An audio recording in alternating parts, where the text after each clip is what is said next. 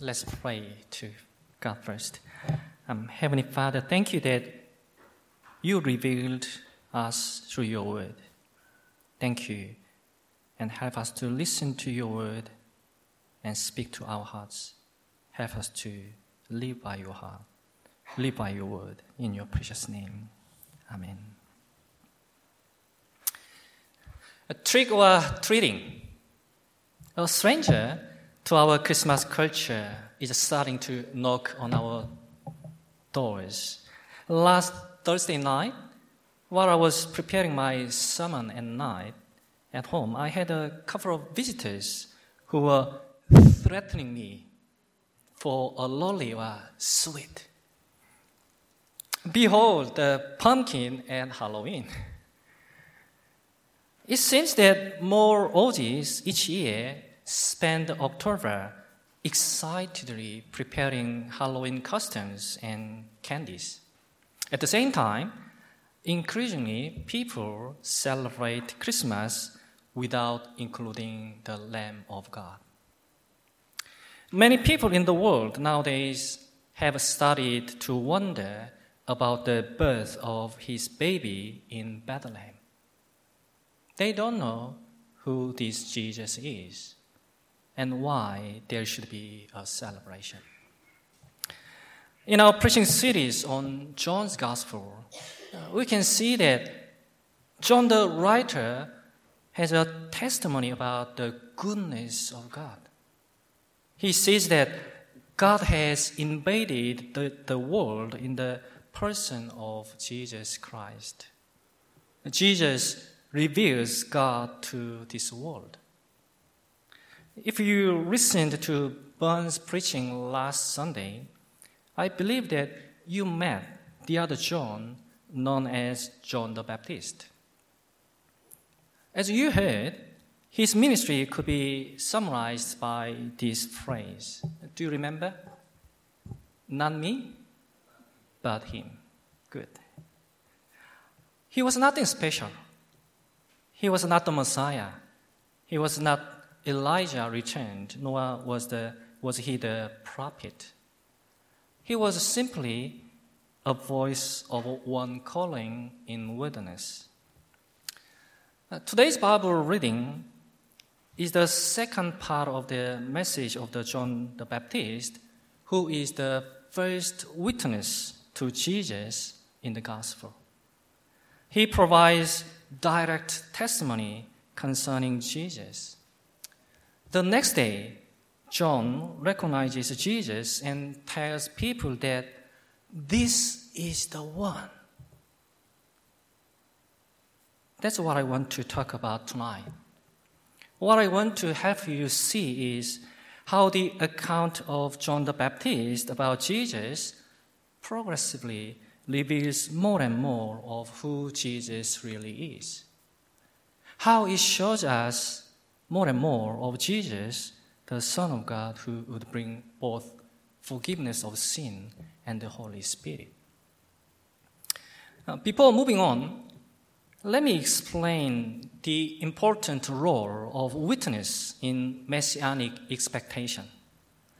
In Jewish tradition, it was not for the Messiah to claim for himself his messianic role and status a primary witness was required, one who could testify to God's own anointing of the Messiah. John the Baptist is presented as the primary witness to Jesus in John's Gospel. John had uh, the goal and the intention of revealing Jesus for who really was. In other words, as far as the gospel is concerned, John is less John the Baptist and more John the testifier. After having defined himself and the region he baptizes, his testimony turns to Jesus' identity. He makes two big statements here. So, statement number one Jesus is the Lamb of God who takes away the sin of the world. have a look at verse 29. It is the high point of John's testimony. John, John the Baptist recognizes Jesus as the Lamb of God. His testimony is basically about Jesus, the Messiah, who is the Christ. Messianic speculations were in the air. For example, Luke tells us that even before Jesus' ministry started, the people were all wondering in their hearts if John might possibly be the Christ. And his message is also about a lamb. More specifically, John describes Jesus as the Lamb of God. Sounds very familiar, doesn't it? Speaking for myself, it sounds very familiar because my last sermon was about the Passover in the book of Exodus. And maybe lambs in Revelation next year. But there are more difficulties in knowing exactly what it means for Jesus to be called the Lamb of God. There are some other Lamb of God references, and none of these are complete parallels. For example, the first time we read the word lamb in the Old Testament, it is spoken by Isaac. And he is asking his father Abraham, Where is the lamb for the sacrifice? If you are interested more, you can dig deeper in your growth group, as Ben has already provided a wonderful guide as usual. As you probably know, the idea of Jesus as the Passover lamb is probably one of the strongest aspects of John the Baptist calling him the Lamb of God. Remember the significance of Passover lamb. By painting the blood of a lamb on their doorpost, the enslaved people of Israel was freed from the plague of the death of the firstborn. Seeing the blood on their doorways, the Lord passed over them. The lamb was sacrificed on their behalf, as Jesus would be in order to take away the sin of the world. And not just from the story of the Passover event, but also from his own experience. John would know the symbolism of the sacrificial lamb better than many because he was the son of Zachariah, a priest. He would have seen lambs sacrificed at the temple at Passover each year as he grew up. And John's first testimony is actually fulfilled when, at the time when the Passover lambs were being slaughtered, a soldier pierced the side of Jesus with a spear bringing a certain flow of blood and water in chapter 19, verse 34. There are two things in the teaching of John, John the Baptist we need to ponder tonight. First, he is making clear that there is no way we can make our own sin disappear. No human being can be set free from the power of sin by their own efforts. John reinforces that point in his letter. Come with me to 1 John 3 5. But you know that he appeared so that he might take away our sins. His teaching is we have been born with a fallen, sinful nature. Sin twists our identity and personality from our very first moment of life. The fact that some of our desires and habits go back as far as we can remember do not make them right. Our natural tendency is to center on what we want rather than on what God wants. Unfortunately, we can't change the way we are. But God can change us. we can have a new life and a new identity in Jesus Christ through what God has done through him. The simple reason why the Son of God appeared and thus the Word became flesh was to take away sin. It's clear. The second, the blessings of the Messiah aren't exclusively for the Jews. Did you notice that? The Lamb of God takes away the sin of the world, not just the sin of Israel. Jesus' death was intended to cleanse people from all nations from the punishment they deserve for the wrong things they had done. John puts it this way. Have a look at 1 John 2 2. He is the anointing sacrifice for our sins, and not only for ours, but also for the sins of the whole world. So, what I do, I think, is the big idea that lies at the heart of the John's first testimony in John chapter 1.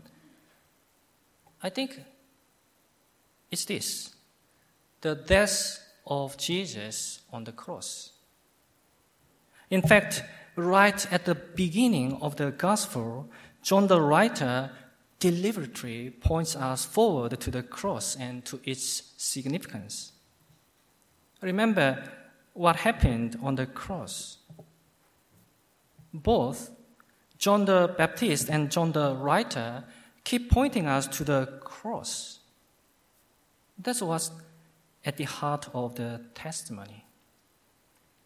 But how did John come to know that Jesus was the Messiah? John had been expecting the Messiah to come to him, but he admits he didn't recognize him at first. In verse 31, John says, I myself did not know him. Again, in verse 33, I would not have known him. What is John saying? It doesn't mean that he had never heard of Jesus since they were cousins. and had been born six months apart. However, they may never have met until now, although they were related, because Jesus was brought up in Galilee and John in the lonely parts of Judea. Here is the cue, clue. Uh, the core of John's witness stems from the sign given at the baptism, the one on whom the Spirit descends and remains. The whole purpose of John's baptism was to make the Messiah manifest to Israel. Have a look at verse 31 when John states, But the reason I came baptism with water was that he might be revealed to Israel. Again, we see how focused John the Baptist was on his role as testifier. John didn't realize his cousin Jesus was the Messiah who would baptize with the Holy Spirit until he saw the sign of the Spirit dwelling in him. That's interesting, isn't it? His testimony about Jesus did not come from what he knew about Jesus naturally. It came from God. God, who sent John, also told him what to say about Jesus. Now, Jesus is the barrier of the Spirit. But there is a significant difference between the empowering by the Holy Spirit of Christ and that which happened to the judges and kings in the Old Testament we read that the Spirit not only descended eh, but remained on him. The Spirit stayed with him permanently. Any mention of the Holy Spirit in the Bible thus far has been an enabling for a period of time. Others previously did not experience the ongoing and indwelling presence of the Spirit. But John witnessed something very different here. It is promised that the Spirit will rest on him. So the picture points to the promised Messiah, Christ our Savior, filled with the Holy Spirit fully and permanently not partially or provisionally. There is more thing, one more thing to note. Uh, Jesus is the barrier and also dispenser of the Spirit. So what John is saying is that Jesus is the Spirit anointed author of life. John goes on to describe him as he who will baptize with the Holy Spirit. This leads to the statement number two about who Jesus was, which is that Jesus will baptize with the Spirit, showing that he is God's Son. God promised to pour out his Spirit on the coming Messiah. And John pointed to Jesus as the Son of God who would bring the Spirit of the promised new creation and the forgiveness that such a provision implied. This makes the picture of Jesus much, much bigger than John the Baptist understood. And commit me to Ezekiel 36, 25 to 27. And through Ezekiel, God promises change and transformation of his people through his spirit. I will sprinkle clean water on you. There is some baptism image there. And you will be clean. I will cleanse you from all your impurities and from all your idols. I will give you a new heart and put a new spirit in you. I will remove from you your heart of stone and give you a heart of flesh. And I will put my spirit in you and move you to follow my decrees and be careful to keep my laws. Can you see what Ezekiel is talking about?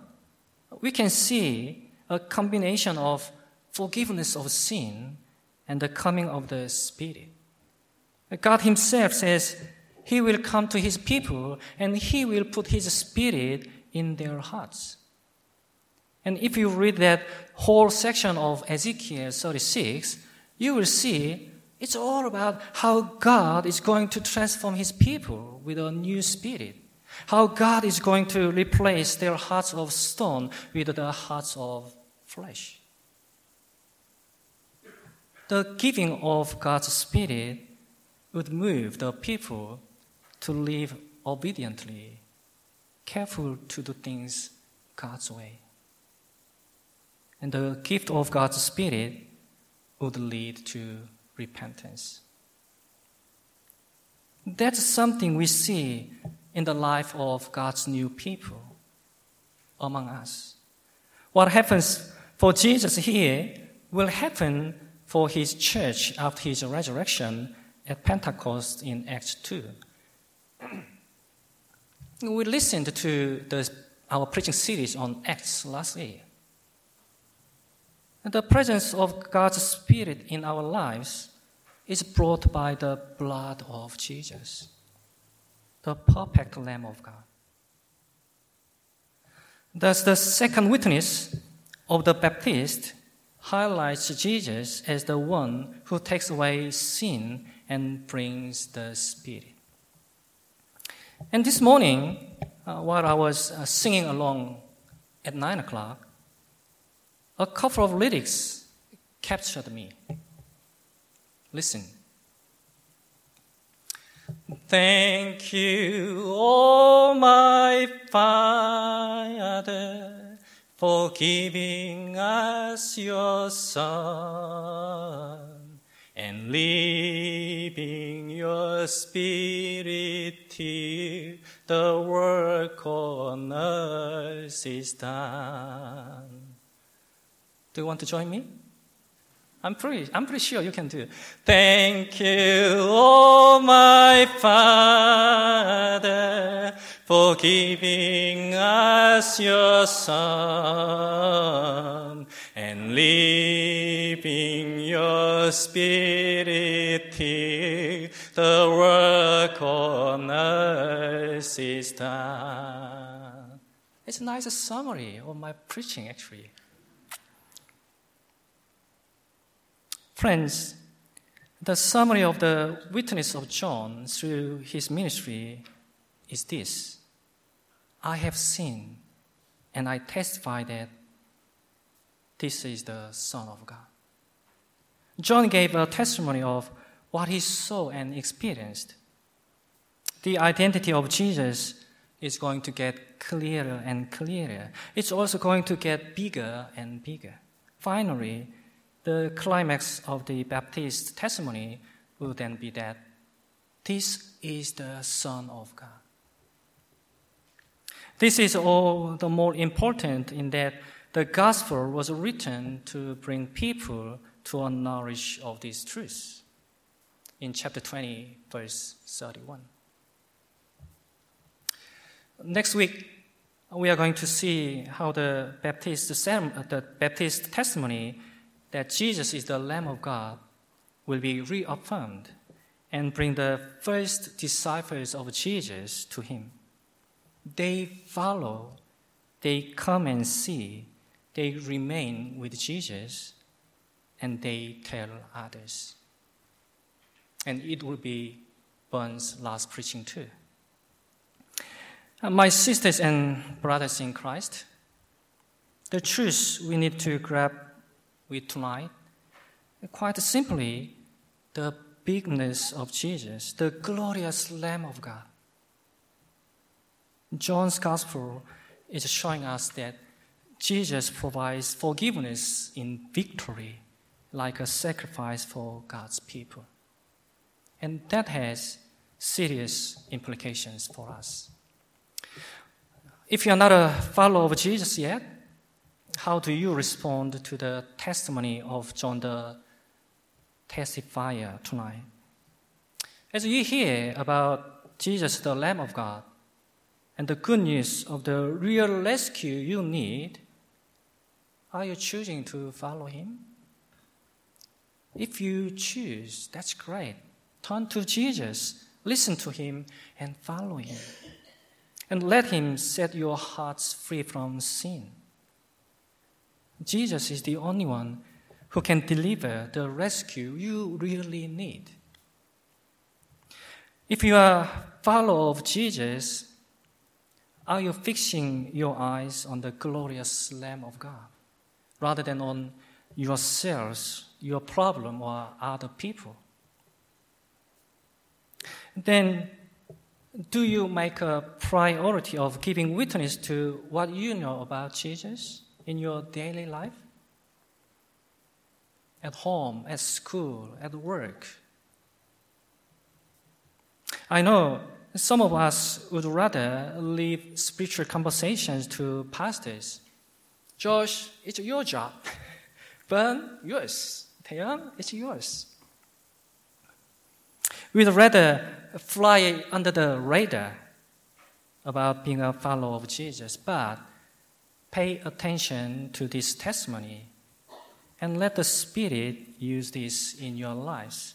So you can move from not only seeing Jesus, but also testifying about Jesus, the Lamb of God and the Lord. Let's pray together. Lord Jesus, I believe you are the Lamb of God, the Son of God and the Savior of the world. Uh, thanks for taking away the sin of all those who trust in you. And I pray that you will strengthen us, always identify and give witness to who you are. In your precious name. Amen.